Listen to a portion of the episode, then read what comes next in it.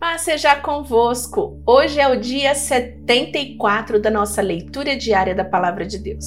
Eu tenho certeza que tem sido bênção para a tua vida e se tem sido bênção, já aproveita e deixa o seu gostei. Não esquece de deixar o joinha, porque essa ferramenta faz com que este vídeo, com que a Palavra de Deus chegue para muitas outras pessoas. Quando você deixa o seu gostei, o YouTube reconhece que esse vídeo é bom e realmente é, e acaba encaminhando, postando para muito mais pessoas. Então nos ajude a fazer com que a palavra de Deus se espalhe por todo o mundo, por todas as pessoas. Hoje nós vamos ler Juízes capítulo 4, 5 e 6. Vamos começar? Juízes 4. Depois que Eúde morreu, o povo de Israel pecou novamente contra Deus, o Senhor. Por isso o Senhor deixou que eles fossem conquistados por Jabim, rei de Canaã, que governava a cidade de Hazor. O comandante do exército era Sísera, que morava em Harosete-Hagoim. Jabim tinha 900 carros de ferro. Durante 20 anos ele maltratou o povo de Israel sem dó nem piedade. Então o povo de Israel pediu socorro a Deus, o Senhor. Débora, mulher de Lapidote, era profetisa. Era também juíza dos israelitas naquele tempo. Havia uma palmeira entre Ramá e Betel, na região montanhosa de Efraim. Débora sentava-se debaixo dela, e os israelitas vinham até ali para que ela julgasse as questões que eles traziam. Ela mandou chamar Baraque, filho de Abinoão, que estava na cidade de Quedes, no território da tribo de Naftali, e lhe disse: O Senhor, o Deus de Israel, está lhe dando esta ordem. Escolha 10.000 homens das tribos de Naftali e Zebulon e os levem ao monte Tabor. Eu vou trazer Sísera, o comandante do exército de Jabim, até o rio Quizom para lutar contra você. Ele virá com seus carros de ferro e soldados, mas eu farei com que você o vença. Então Baraque disse a Débora: Só irei se você for comigo. Se você não for, eu também não irei. Ela respondeu: Está bem. Eu vou com você, mas você não ficará com as honras da vitória, pois o Senhor Deus entregará Sísera nas mãos de uma mulher. E Débora foi com Baraque para Quedes. Baraque convocou as tribos de Zebulon e Naftali para a cidade de Quedes, e 10.000 homens o seguiram, e Débora foi com ele. Aconteceu que Heber, o Queneu, havia se separado dos outros queneus, os descendentes de Robabe, cunhado de Moisés. Ele havia armado as suas barracas perto do carvalho de Zaananim, que não ficava longe de Quedes. Avisaram Sísera que Baraque, filho de Abinoão, havia subido ao monte Tabor. Então ele mandou vir os seus 900 carros de ferro e todos os seus homens e os fez ir de Harosete-Hagoim até o rio Quizom. Então Débora disse a Baraque: Vá agora, porque é hoje que o Senhor lhe dará a vitória sobre Sísera. O Senhor está com você. Então Baraque desceu ao monte Tabor com seus 10.000 homens. Quando Baraque apareceu com seu exército, o Senhor fez com que houvesse uma grande confusão no meio dos soldados e dos carros de Sísera. Aí Sísera desceu do seu carro e fugiu a pé. Mas Baraque perseguiu os carros e o exército até Harosete-Hagoim. Todo o exército de Sísera foi destruído, ninguém escapou. Porém Sísera fugiu para a barraca de Jael, mulher de Heber, o queneu. Ele fez isso porque Jabim, o rei de Hazor, estava em paz com a família de Heber. Jael saiu da barraca para encontrar Sísera e lhe disse: Entre, meu senhor, entre na minha barraca, não tenha medo. Então ele entrou e Jael cobriu-o com um tapete. E Sísera pediu a ela: Por favor, me dê um pouco de água, porque estou com muita sede. Ela abriu um odre de leite e lhe deu de beber. Depois cobriu Sísera de novo. E ele disse: Fica na porta da barraca, e se alguma pessoa vier e perguntar se há alguém aqui, diga que não. Sísera estava muito cansado e caiu num sono profundo. Aí Jael pegou o martelo com uma estaca da barraca, entrou de mansinho e fincou a estaca na cabeça dele, na fronte. A estaca atravessou a cabeça e entrou na terra, e ele morreu.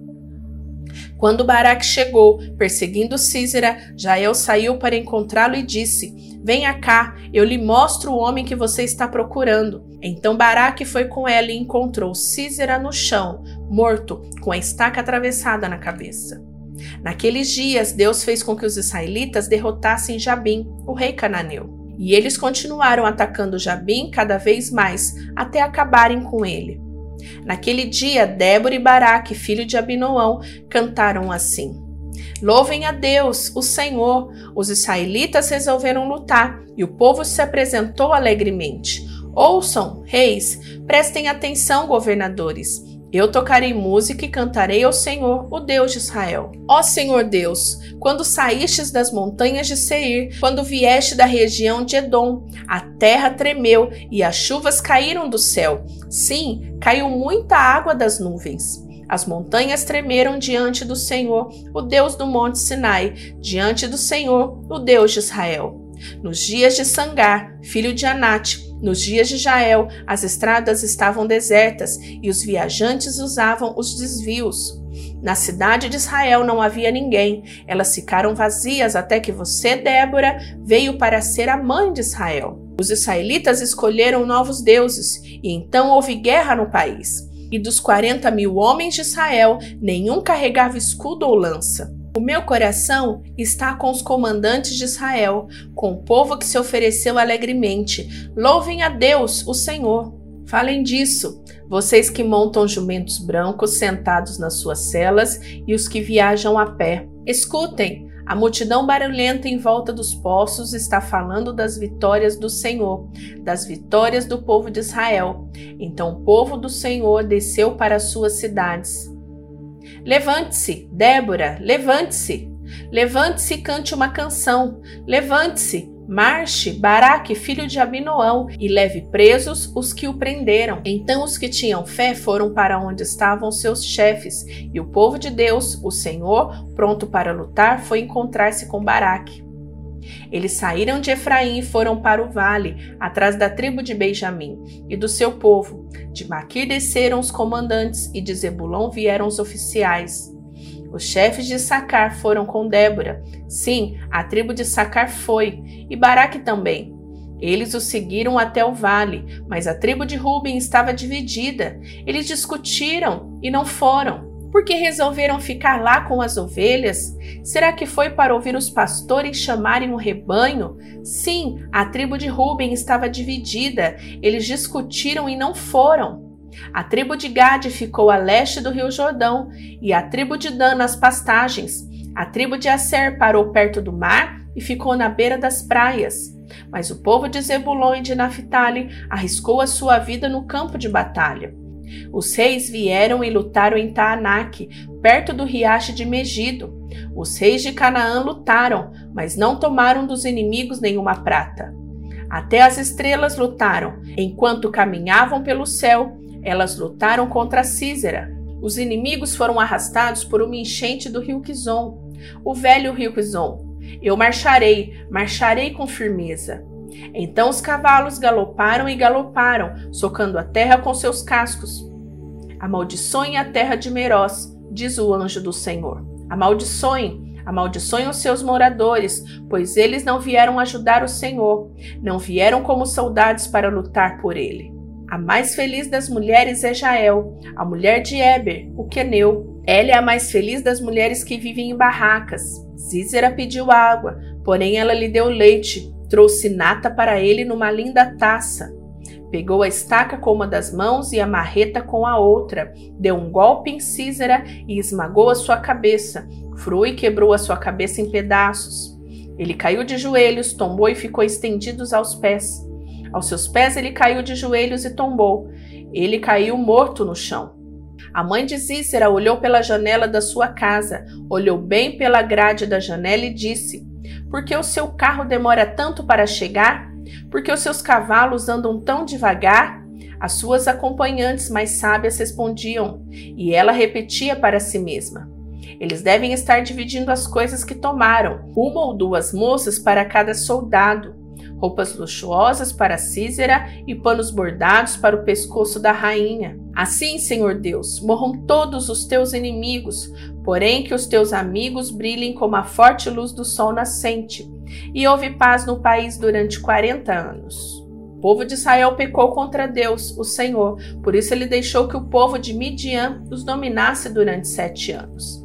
Os israelitas se escondiam dos midianitas em cavernas e outros lugares seguros nas montanhas, porque os midianitas eram mais fortes do que eles. Todas as vezes que os israelitas semeavam, os midianitas vinham com os amalequitas e os povos dos desertos e os atacavam. Acampavam na terra e destruíam as suas colheitas até o sul, perto de Gaza. Não deixavam nada para os israelitas viverem, nem ao menos uma ovelha, nem uma vaca ou um jumento. Chegavam com seu garro e as suas barracas e eram tão numerosos como gafanhotos. Ele e os seus camelos eram tantos que nem dava para contar. Vinham para destruir a terra. E o povo de Israel não podia com eles. Então os israelitas pediram socorro a Deus, o Senhor.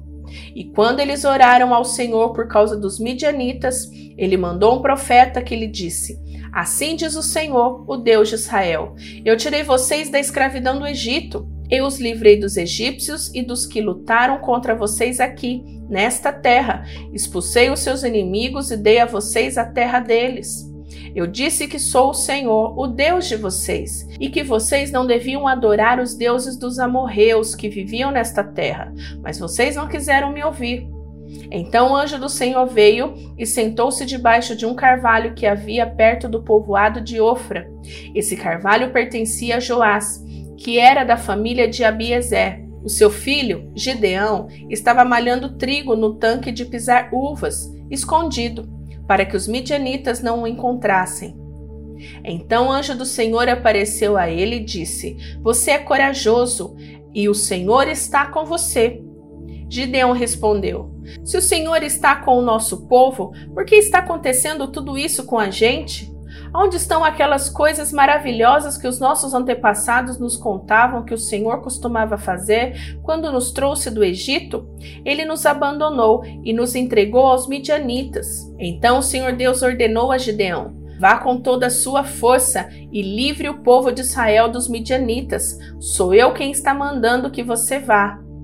Gideão respondeu: Senhor, como posso libertar Israel? A minha família é a mais pobre da tribo de Manassés e eu sou a pessoa menos importante da minha família.